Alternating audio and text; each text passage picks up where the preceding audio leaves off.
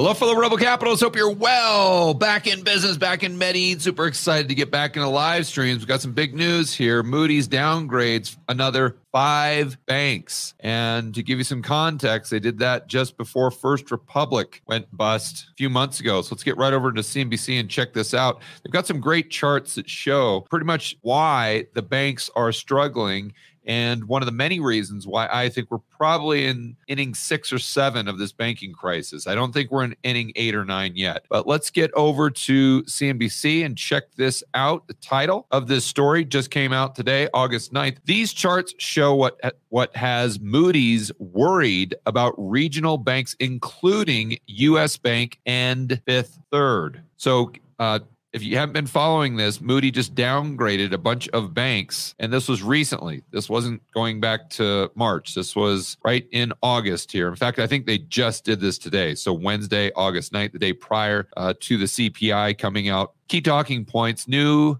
issues highlighted by Moody's, uh, new issues. What? Okay, when you see the issues that they're having, these are by no means new issues. Maybe they're maybe this is new for CNBC. Okay, we've been talking about these issues for quite some time. It's I'm glad to see the people over at Moody's have finally caught on. So new issues highlighted by Moody's may cast a may cast a pall over banks. I'm not the most educated person, but I've never heard of that word, pall. Huh maybe leave me a comment in the chat. Let me know what does that mean.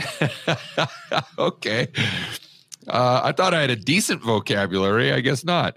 They've been forced to pay customers more for deposits at a pace that outstrips growth and what they earn from loans. So, you guys know how the banking system works from watching my videos. Pretty easy, actually. They just borrow short at low interest rates and they lend long term at higher interest rates. And so, if that delta is squeezed, so are their profit margins. More on that in just a moment.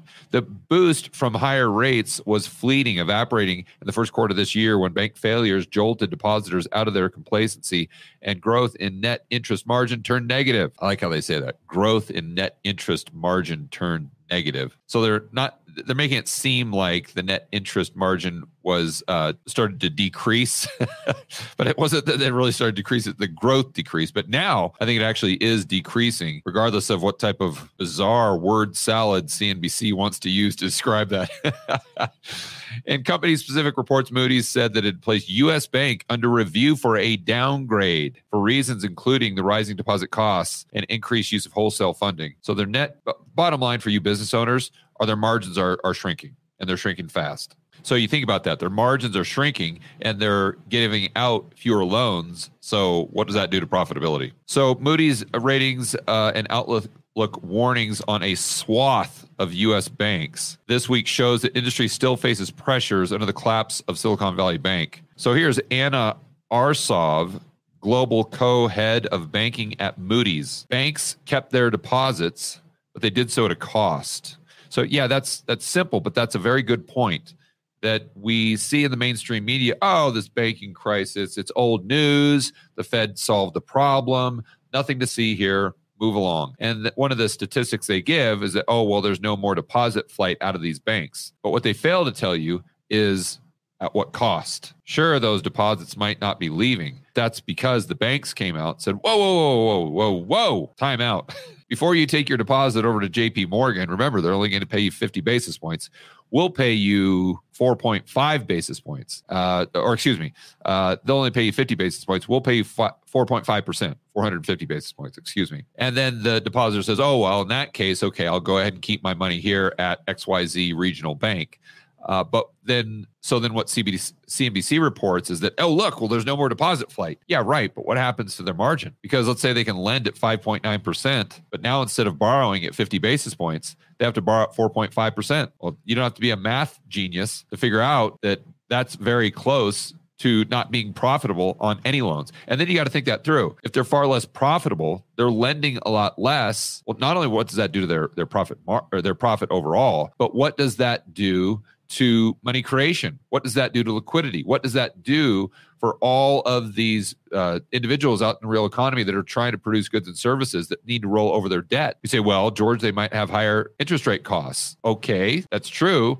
But a lot of them aren't going to be able to roll over that debt because the banks are going to be risk off to a, a, massive degree because their margins shrink so much that now if they give a loan, they've, they've got to be very, very careful because they're not going to have that buffer. They're not going to have that profit buffer to absorb losses from other loans.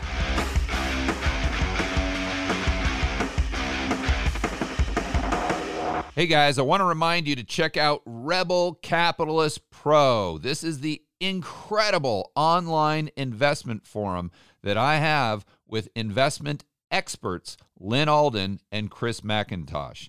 It includes professionals such as Patrick Ceresna from Macro Voices. He specializes in options. Tony Greer, commodity trading.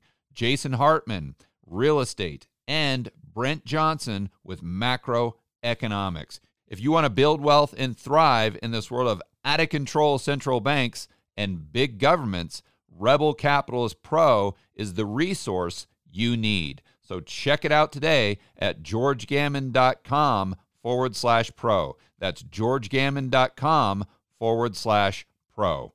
We'll see you inside with the fellow rebel capitalists that are taking their investing to the next level.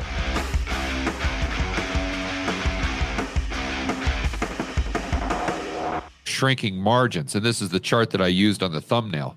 The blue line at the top represents median loan yield. So this is basically kind of the average of what banks could lend money out, uh, what they could get paid for loans that they were creating. Let's just say a mortgage, a car loan, you know, uh, maybe a commercial real estate loan, etc. So back in 2019, this number was about 4.9%, call it 5%. But look at what they were borrowing. So their median cost of deposit is this light blue line.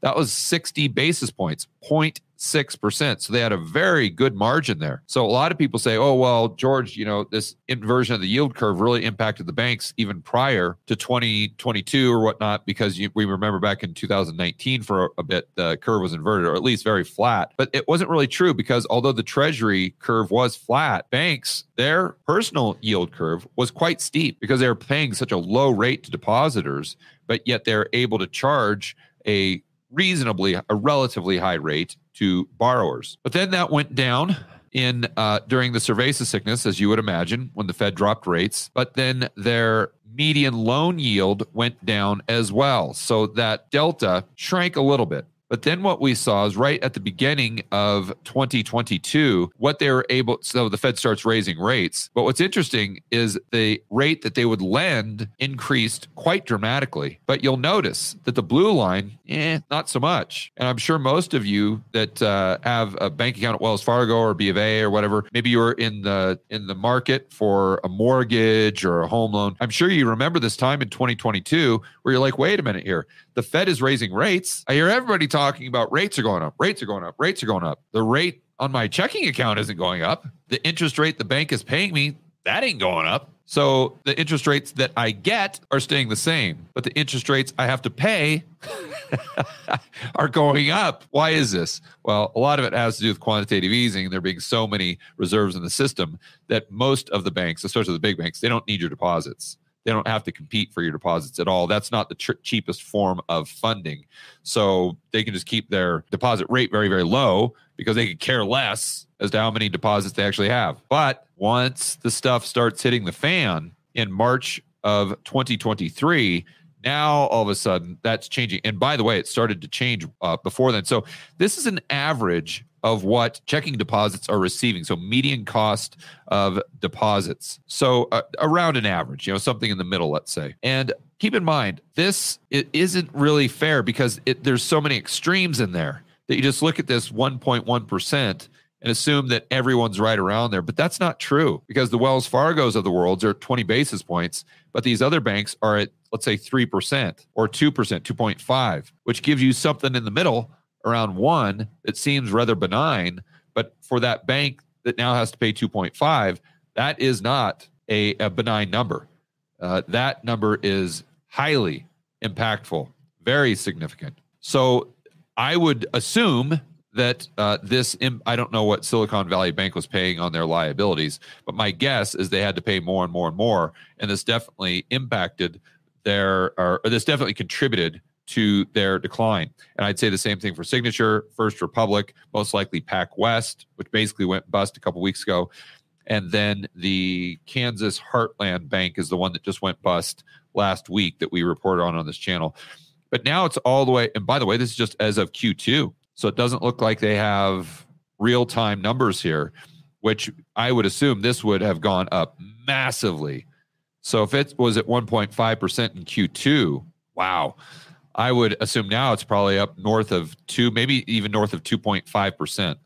So the, the big takeaway here is you can see that now they're able to lend at 5.9%, but this is going up at a fast rate as well. And I would assume that in this quarter that we don't have yet, so Q3 and then looking into Q4, this number will likely flatten out. I'm, I'm pointing at the blue line here as far as what they'll be able to lend at. But this number, especially for the regional banks, will continue to move up and move up very, very quickly to where that net interest margin is shrinking and shrinking and shrinking.